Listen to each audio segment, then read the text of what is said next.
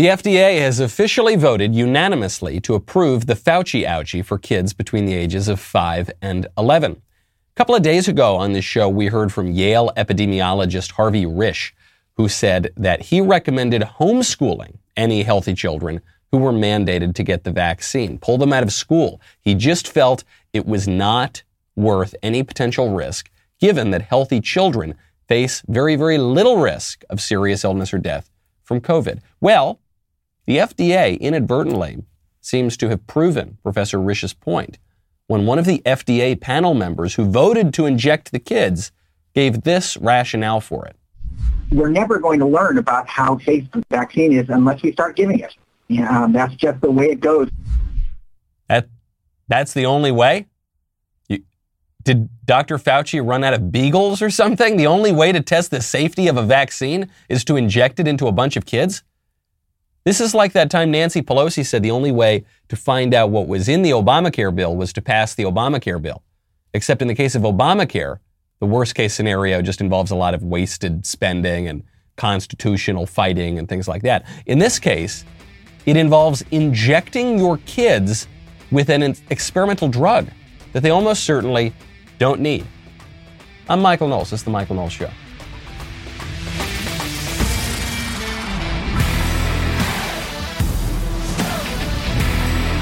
Welcome back to the show. My favorite comment yesterday is from Shady Ganley, formerly Jaquarius. Okay, that's fine. Who says, even Hunter's artwork requires him to blow through a pipe. That's true. See, these are uh, constant themes. There are, there are these motifs moving through all of Hunter Biden's work, whether it is on the canvas or whether it is on Skid Row.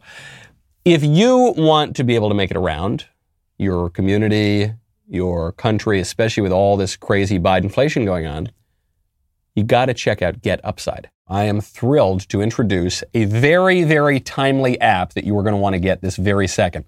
Get Upside. What is Get Upside? Get Upside allows you to make up to 25 cents for every gallon of gas every time you fill up. You download the free Get Upside app in the App Store or Google Play right now. You use promo code Knowles, K-N-O-W-L-E-S. You get a bonus 25 cents per gallon on your first fill up. That means up to 50 cents cash back per gallon. Do not pay full price at the pump anymore. Get cash back using Get Upside. Download the app for free and use promo code Knowles, K-N-O-W-L-E-S, to get up to 50 cents per gallon cash back on your first tank. Some people who drive a lot are making as much as two to three hundred dollars a month in cash. There is no catch. The cash gets right added to your bank account. It can be put through PayPal. It can be put through an e-gift card for Amazon or other brands. Super simple. Don't leave money on the table. Download the free Get Upside app. Use promo code Knowles, K-N-O-W-L-E-S, to get up to 50 cents per gallon cash back on your first tank. That is code Knowles. They want to test their drug on your kids. Remember the other day we were all up in arms that Dr. Fauci performed experiments on beagles. Oh, the poor little. Well, right. Now they want to do that on your kids. And the FDA panel member is saying that himself. He goes, well, the only way we're going to know if it's safe is if we inject all your kids with this stuff. And then we just see what happens. What could go wrong? It's not my kids. It's your kids. Well, I don't, you know, if it were my kids, maybe I'd be a little more worried. But it's your kids, so whatever. That's what they're doing to your kids' bodies. Now, what are they doing to your kids' minds? It's even worse. Okay. Speaking of what your kids are being taught, there's a professor at Rutgers right now. She just went on a, a show, The Root, and uh, this Rutgers professor was pontificating about white people, about race and society, and uh, to cut to the chase, she doesn't like white people very much. I think that white people are committed to being villains in the aggregate, right? The real sort of issue here, and I, you know, I've heard people sort of say it, is one, I think that white people viscerally fear. It's not that white people don't know, right, what they have done. They know. They fear that there is no other way to be human but the way in which they are human, which is to, so, you know, like you talk to white people, and whenever you, you really want to have a reckoning about it, they say stuff like, you know, it's just human nature. If y'all had all of this power, you would have done the same thing, right? And it's like, no, that's what white humans did. White human beings thought there's a world here and we own it. Prior to them, black and brown people have been sailing across oceans, interacting with each other for centuries without total subjugation, domination, and colonialism. I do think that all of us can sort of agree that a politics that says like there are superior and inferior human beings just isn't the way to go. And that's the thing that white people don't trust us to do because they are so corrupt. You know, their thinking is so morally and spiritually bankrupt about power. It's wrong to say that some people are better than other people, you know? You know, that's wrong. And you know who does that? Those corrupt, evil, villainous, smelly, dirty, rotten, awful white people. They, all, all those horrible, disgusting, filthy, cockroach white people, they say that some people are better than others. You know, man, I hate those white people. Was awful. So, from the historical perspective, what this lunatic is saying is just not true. She's saying that before European colonization and exploration, black people, untouched by the evil white man, had been sailing across oceans and living in sort of some sort of Edenic paradise. None of that is true. I don't, I, I, look, I know they say Christopher Columbus discovered America. Some people say it was Leif Erikson, but I, I don't, I don't think anyone is claiming that someone from sub-Saharan Africa who had never met the evil, awful white man actually discovered America or something like that, right? So that is that is not the case, and and that if they had, they would not have engaged in colonialism or imperialism or anything. Everyone would have lived in kumbaya. That's not even true in Africa, right? I mean, what is at the heart of this crazy racial politics is the slave trade and colonialism and imperialism, as she's alluding to. Where did that slave trade come from? Did it come because the white man showed up in Africa and then just threw a big net on people and just gra- took them away? No, there was a pre-existing slave trade in Africa among Africans. A lot of it was controlled actually by North Africans, but there was a, a huge slave trade in sub-Saharan Africa. There still is slavery in Africa to this very day.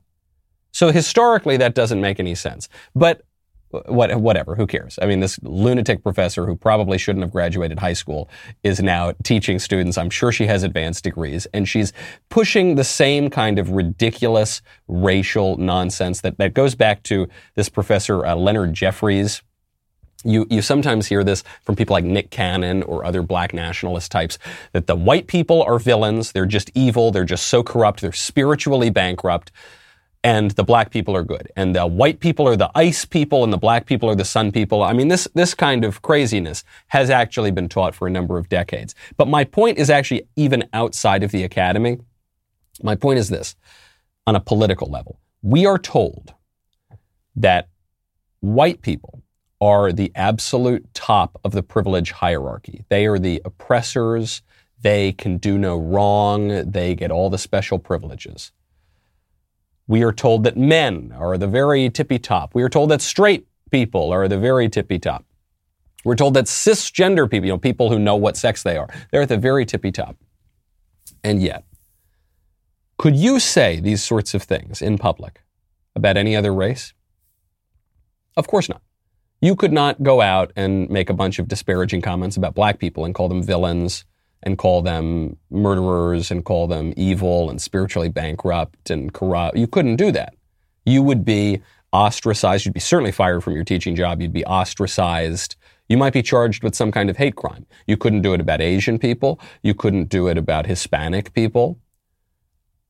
You can only do it about white people because what we are told is that white people are the most powerful, dominant, group in the whole world who can get away with anything. But in fact, they're the only race of people that you're publicly allowed to and actually encouraged to criticize and taught that should be abolished, right? We need to abolish whiteness. We need to eradicate whiteness. Obviously, you couldn't say that about any other race. Same is true on sex. You're not allowed to criticize women. You are almost obligated to criticize men. Same is true on sexual desire. You're not allowed to criticize homosexuals or polyamorous people or transgender people or any, you're not allowed to raise any question about these things that could get you criticized, banned, ostracized, charged with a hate crime. But you can do that to, to straight people. The, the reality of hierarchy in the country is radically different from what we are told the hierarchy is, according to the intersectional left, critical race theory, the gender ideology. It's actually the opposite. Speaking of young people being unfairly characterized, do you remember Kyle Rittenhouse? Kyle Rittenhouse was this young man who, during the BLM riots, went out and tried to put out, you know, put out some fires as there were arsonists running roughshod and people destroying property and threatening people and killing people. And when some of the Antifa lunatics came after him, he shot them in self-defense. It would seem, for, I mean, we have videos of these things. It looks like he shot them in self-defense. So they're trying to prosecute him. He's a young, evil, white guy conservative. I mean, he checks every box for throw this guy in jail and, and throw away the key. The prosecution is, is really going after him. And uh, as the trial begins, the judge actually is mocking the prosecution for their ridiculous ideology. If there were any evidence in this case, and I would, I would love to hear it, because I haven't seen it, if there was any evidence in this case that Mr. Rosenbaum physically attacked anyone else that night, chased anyone else that night, assaulted anyone else that night, threatened anybody with a weapon that night. We can talk about that, but I don't hear any evidence to that effect.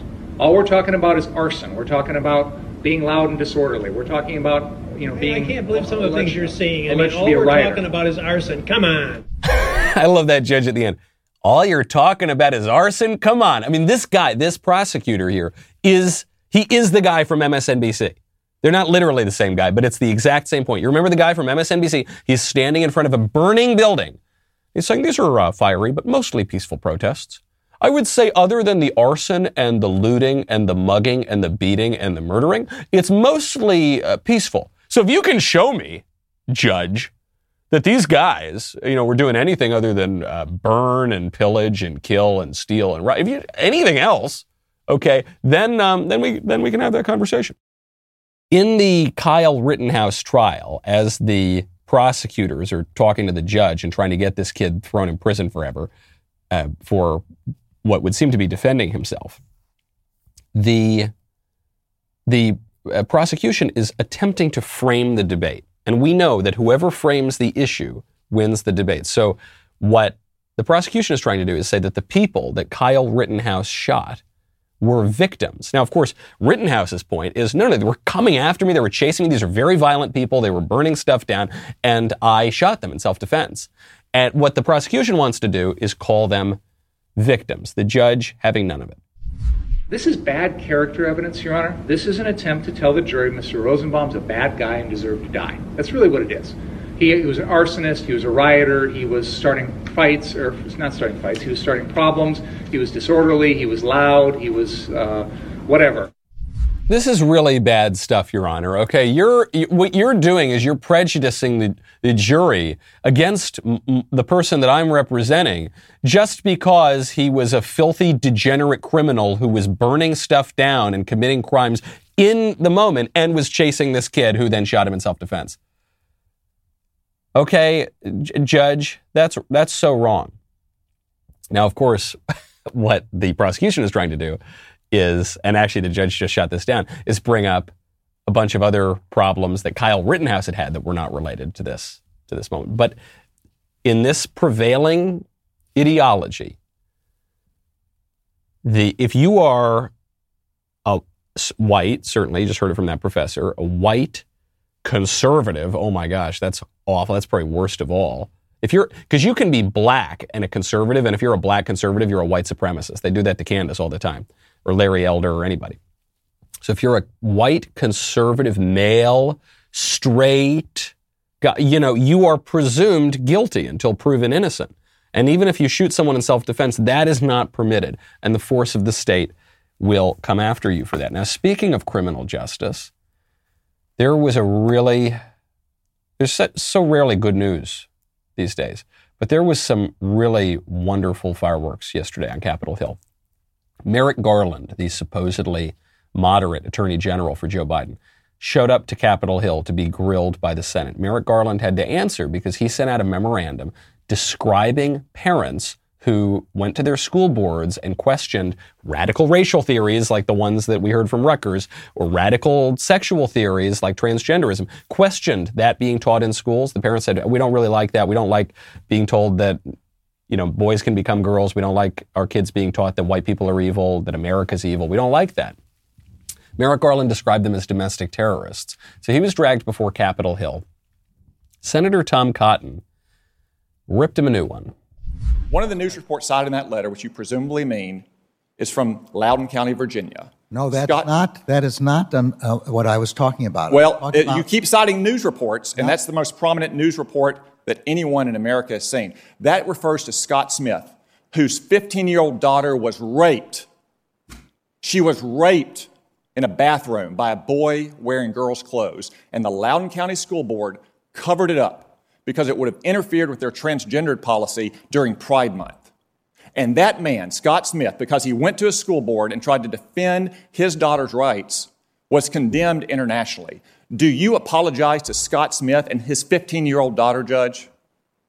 Senator, anyone who's uh, child was raped as uh, is a, the most horrific crime I can imagine, and is certainly entitled and protected by the First Amendment to c- protest to their school board about this. But he was cited is, by the School Board Association that's fine, as a domestic not, terrorist, which we now know that letter and those reports were the basis for your. No, this, this no, is Senator, this is that's wrong. Shameful. Judge, that's, this is shameful.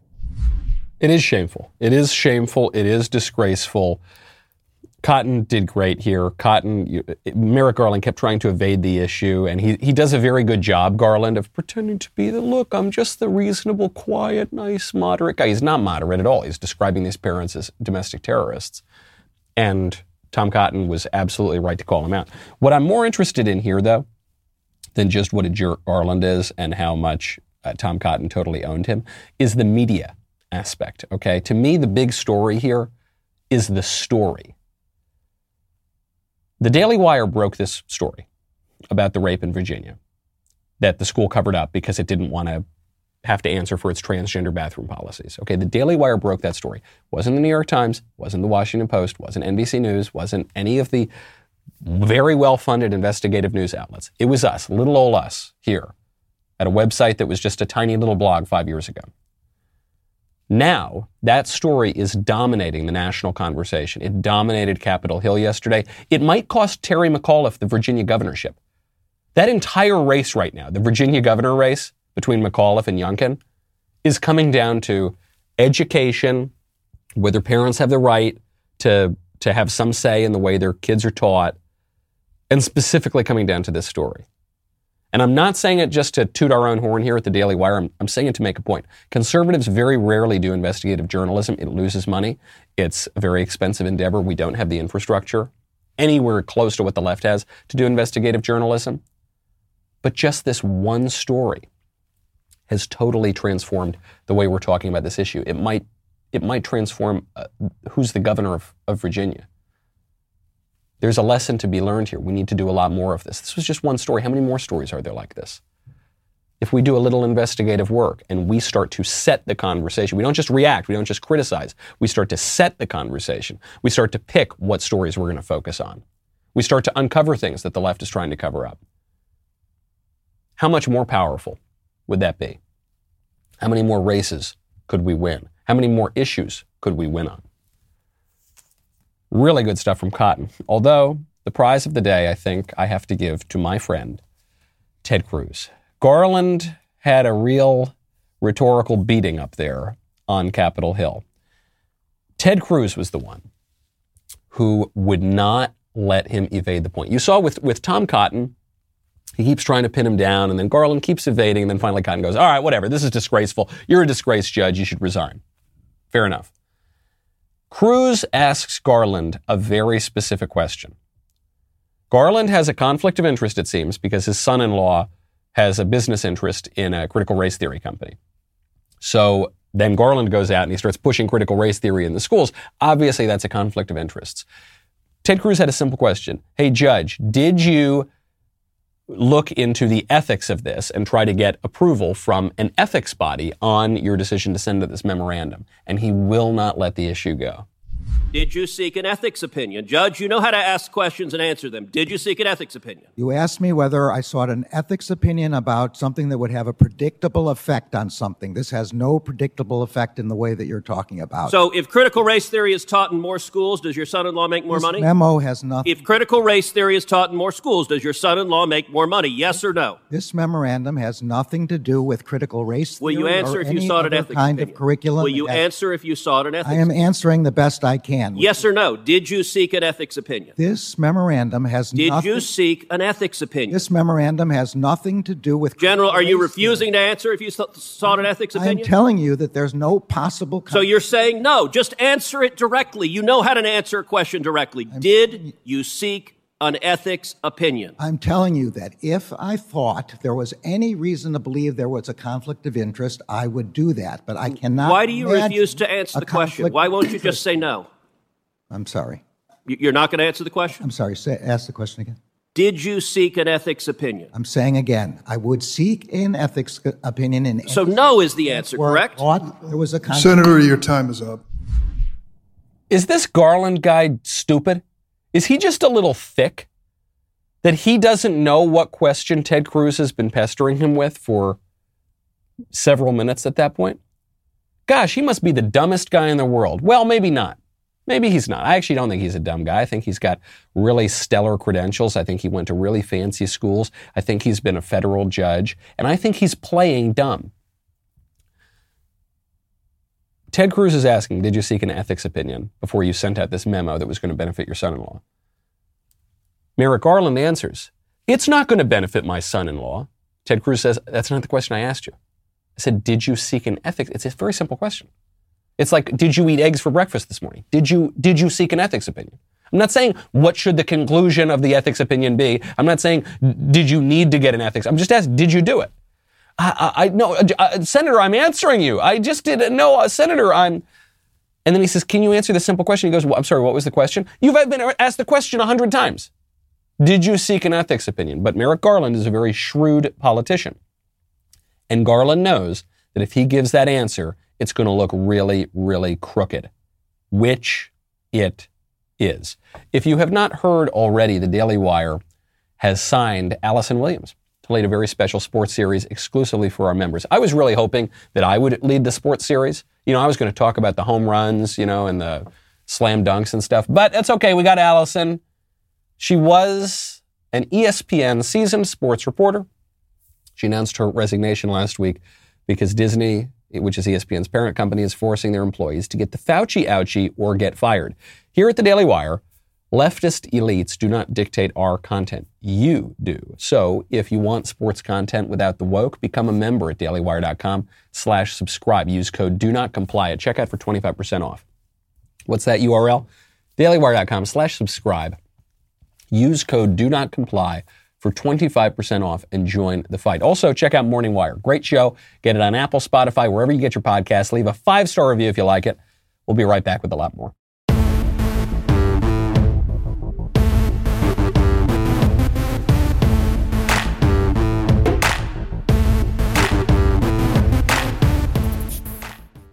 Twix wants to trans your kids. Twix, you know, the delicious, crunchy candy. Probably going to get a lot of that at Halloween. Twix, they want to trans your kids. Uh, there was an ad came out for Twix. In the ad, a little boy dresses like a little girl, but he's not dressing like a little girl for Halloween. He's dressing like a little girl because I guess he thinks he's a little girl and he has abusive parents. So in the ad, he gets a new babysitter, a new nanny. And the babysitter and the nanny is a witch. You buckled? I'm still wearing my princess dress. Do you want to wear it?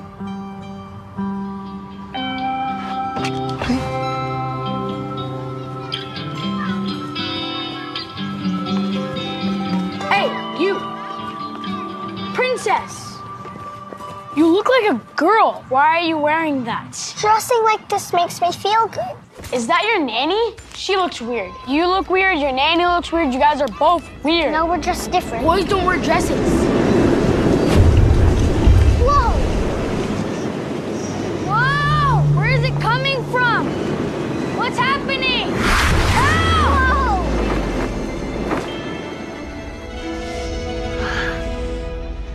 We should go.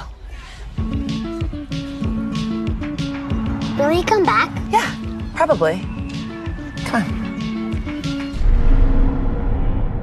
So th- this ad from Twix, I don't know. I, I saw this from Libs of TikTok, one of the greatest accounts on Twitter.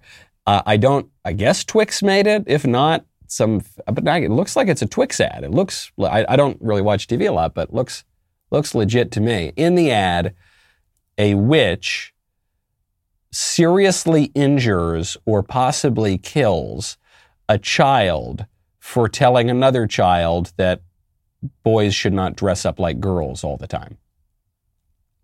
And so the witch attacks him.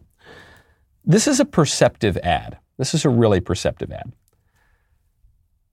Because witchcraft is on the rise. Okay. I'm not, I don't want to sound, people are going to say I've got a tinfoil hat on or something, that I sound like a crazy person. I'm, I'm, I'm quoting the Atlantic, okay? The Atlantic magazine just last year comes out with an article, Why Witchcraft is on the Rise. And, and you see this, by the way. You, you can read about this in, in journals. You see a lot of it on social media. There is a rise in witchcraft, in the Wicca sort of witchy religion. People will describe themselves as witches, and there's all sorts of kooky New Age spirituality here. And all this creepy sex stuff has a relation to it. It has a relationship to the occult.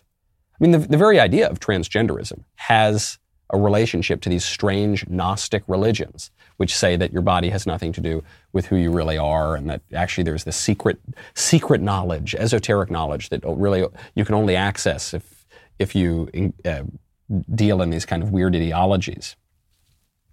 It reminds me of, of one of the greatest lines ever uttered in politics.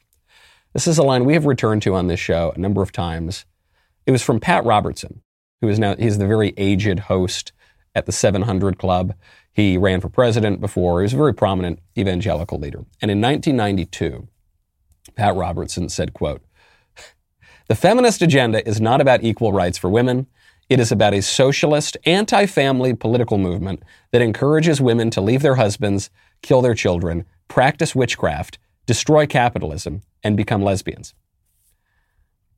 And it's very easy to say that this is a crazy, insane, lunatic line, right?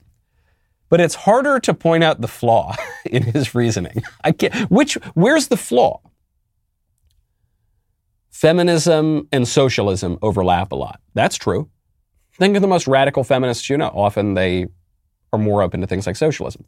It's anti family. Well, that's certainly true, right? A woman needs a man like a fish needs a bicycle. That was Gloria Steinem. Encourages women to leave their husbands. Same point. Kill their children. Is, is feminism pro abortion? Yeah.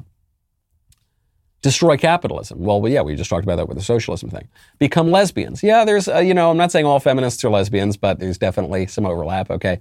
And then the, the one that people always thought was the most over the top was practice witchcraft. But this is rising. You'll read about covens and things like that in Brooklyn.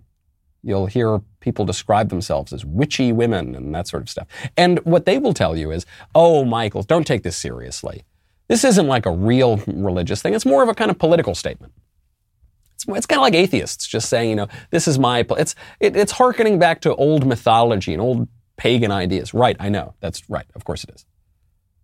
That, it happens to be the case that there's more between heaven and earth than is dreamt of in our philosophies, but Moreover, even if you're doing this thing ironically, like there, there is a, there was a Satanist movement in the 20th century that was kind of ironic. They didn't really believe in the existence of God or Satan. They just believed that you should do all the things that Satanists do. You know, you should pursue your own selfish interests. You shouldn't care about others. You should pursue your own basest appetites. So it's kind of ironic Satanism. It's kind of ironic witchcraft sometimes. And the thing is, if you do something ironically for your whole life, it's just sincere. It's earnest. You're actually just doing it. and this is true. All of the, everybody's got to serve somebody. All right. The, the great political philosopher Bob Dylan understood that. Everybody's got to serve somebody. So you might be thinking, oh, I don't believe in all that kooky nonsense. I'm, I don't believe in religion. I'm just pragmatic. I'm just realistic. I'm just whatever.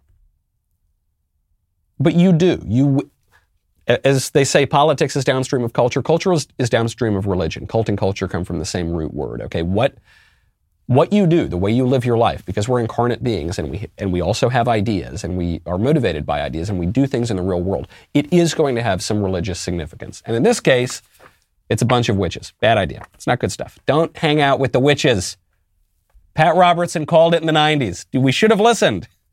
Speaking of creepy, weird gender ideology, the State Department is buying into this. The State Department now is announcing for the first time it will allow a third gender option for U.S. citizens on their passports. They have now issued one. It is the first of its kind, and on your passport, you can either identify yourself as a male, M, a female, F, or something else, X.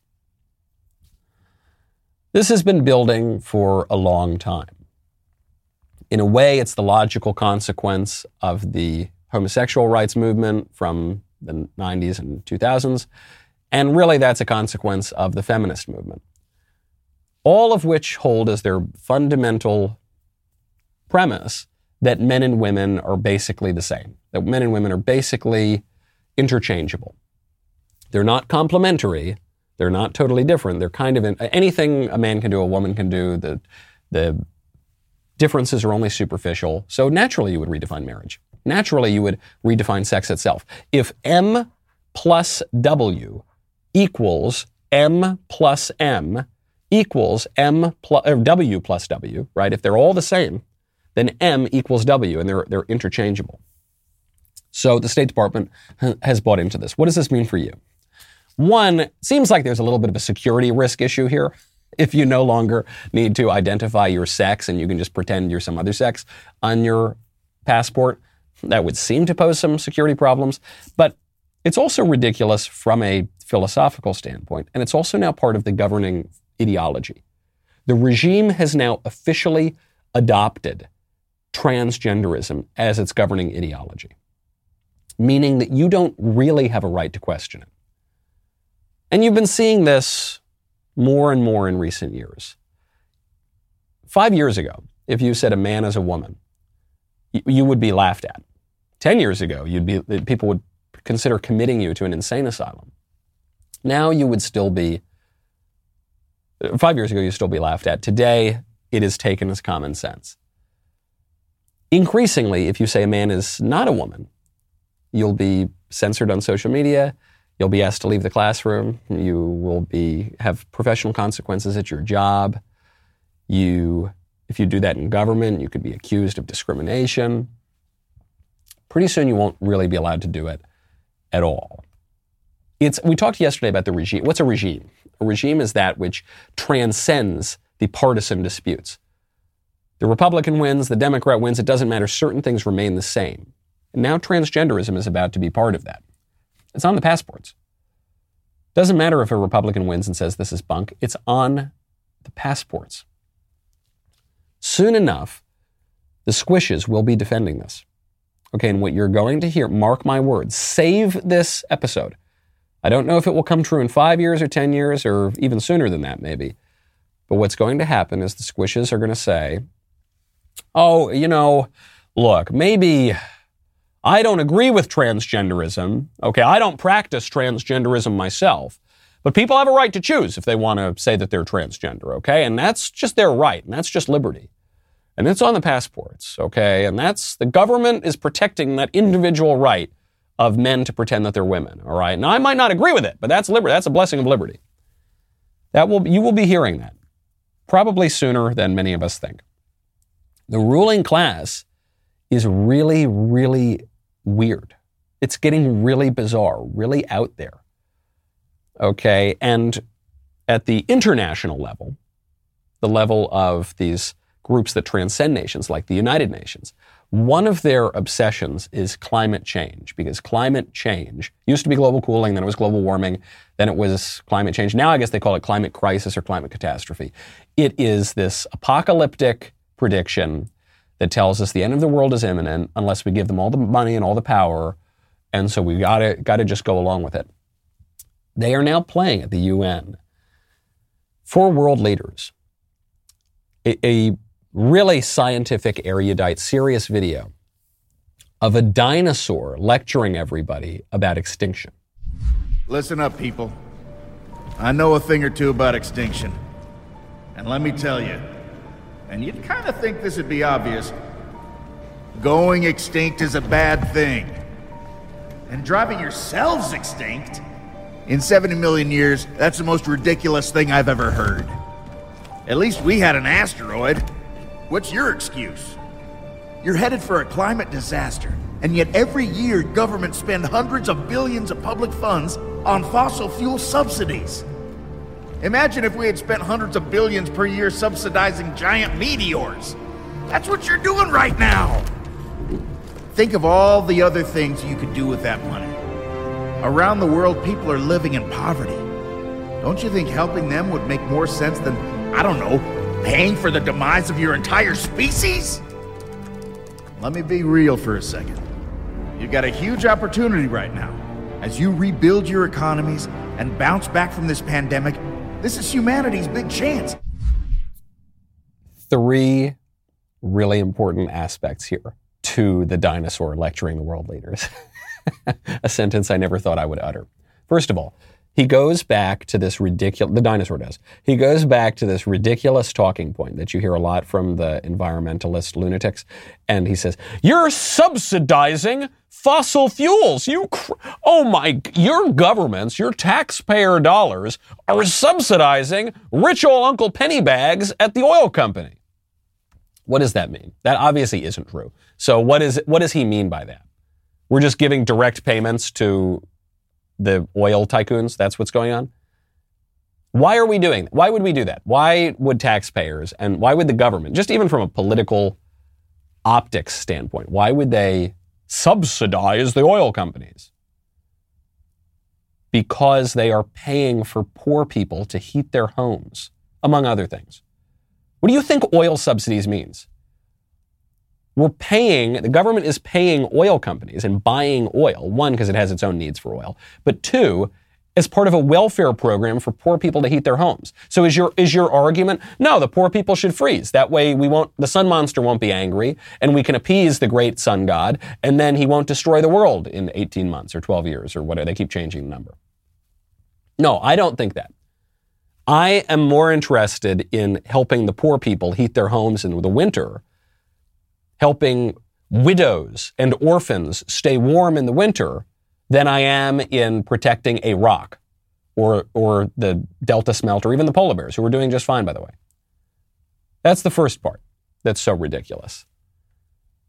The second part that is so ridiculous is that he's, he's already by the end, the dinosaur is, already taking it beyond climate change, beyond this one issue of, he goes, this is an opportunity this pandemic. It's an opportunity for a, would you say, a great reset? I don't know. For a way to transform the economy, to transform, it's a great opportunity. And the third thing that is really important about this is that it's a video of a dinosaur lecturing world leaders.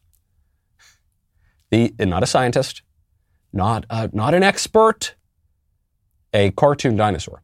Because these are not serious people. This is not a serious issue this is a power grab based on fear mongering and bread and circuses and fantasy. The environmentalists who are pushing for this imminent destruction of the world or pushing for massive global action, the upending of societies to stop the end of the world, they are not serious people. Environmental activists from the group Extinction Rebellion have just had a big protest.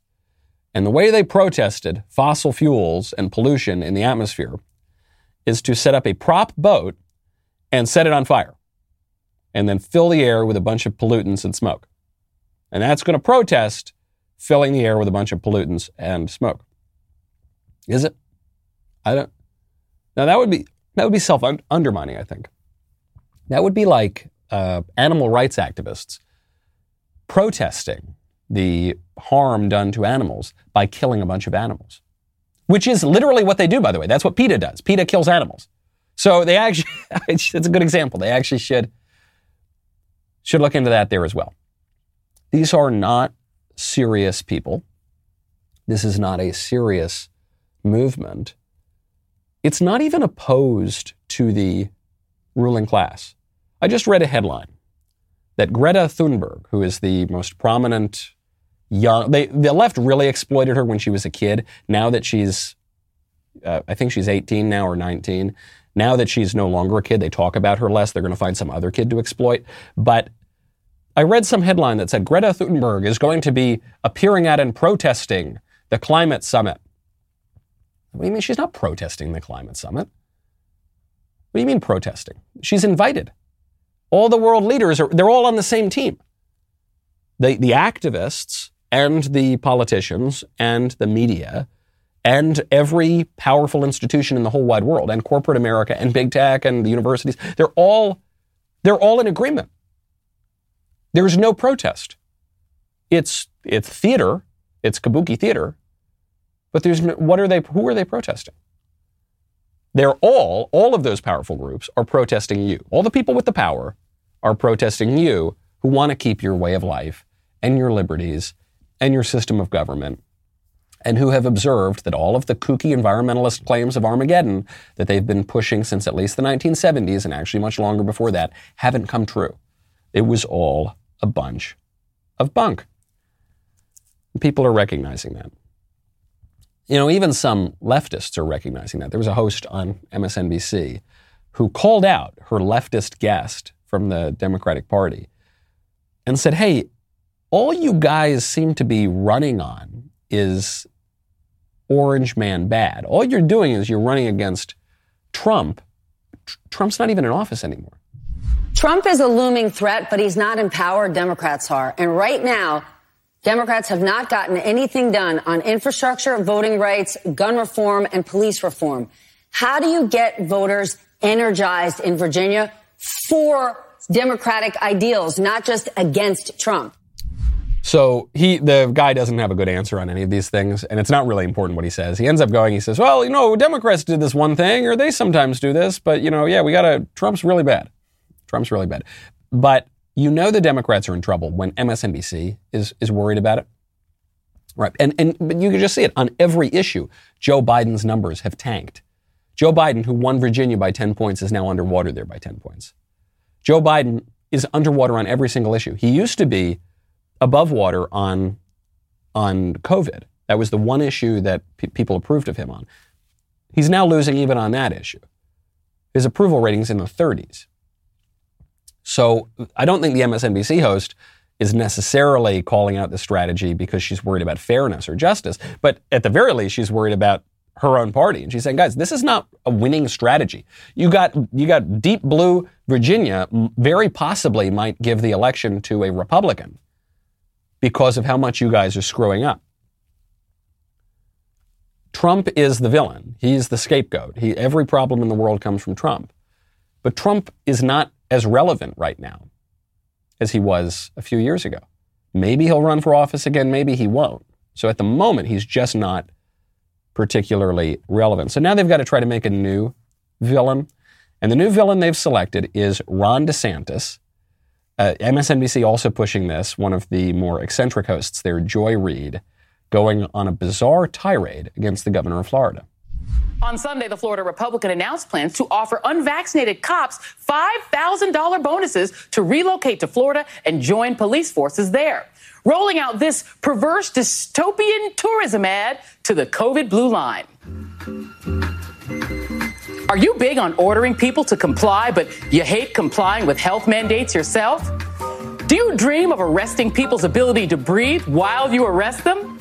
Well, pack up your potentially infectious self, your badge, and your gun, and come on down to Florida. Take this taxpayer bonus money and enjoy constant interaction with vulnerable senior citizens you can breathe on. Every breakthrough case and ICU admission is the virus of freedom spreading. And don't forget your sunscreen. Is she okay? Does someone need to check on Joy Reid?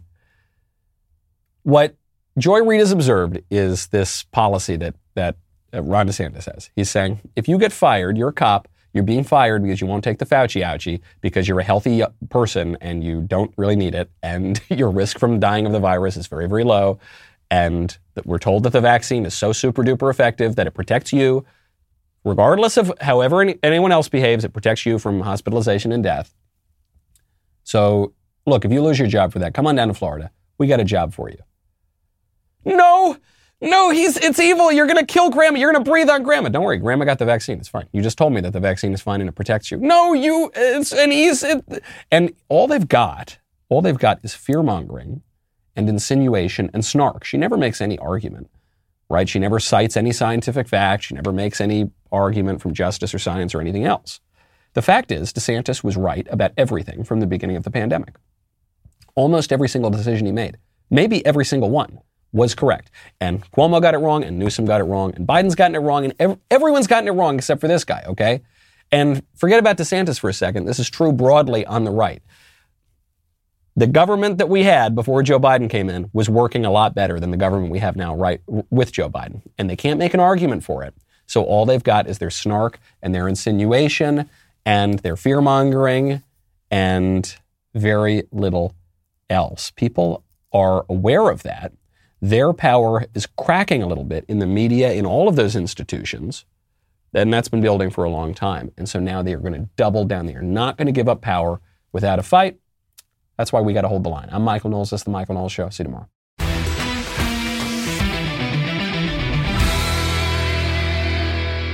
If you enjoyed this episode, don't forget to subscribe. And if you want to help spread the word, please give us a five star review and tell your friends to subscribe. We're available on Apple Podcasts, Spotify, and wherever else you listen to podcasts.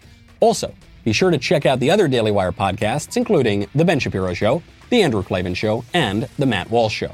The Michael Knowles Show is produced by Ben Davies. Executive producer, Jeremy Boring. Our technical director is Austin Stevens. Supervising producer, Mathis Glover. Production manager, Pavel Vidovsky. Editor and associate producer, Danny D'Amico. Associate producer, Justine Turley. Audio mixer, Mike Coromina. And hair and makeup by Cherokee Hart. Michael Knowles Show is a Daily Wire production.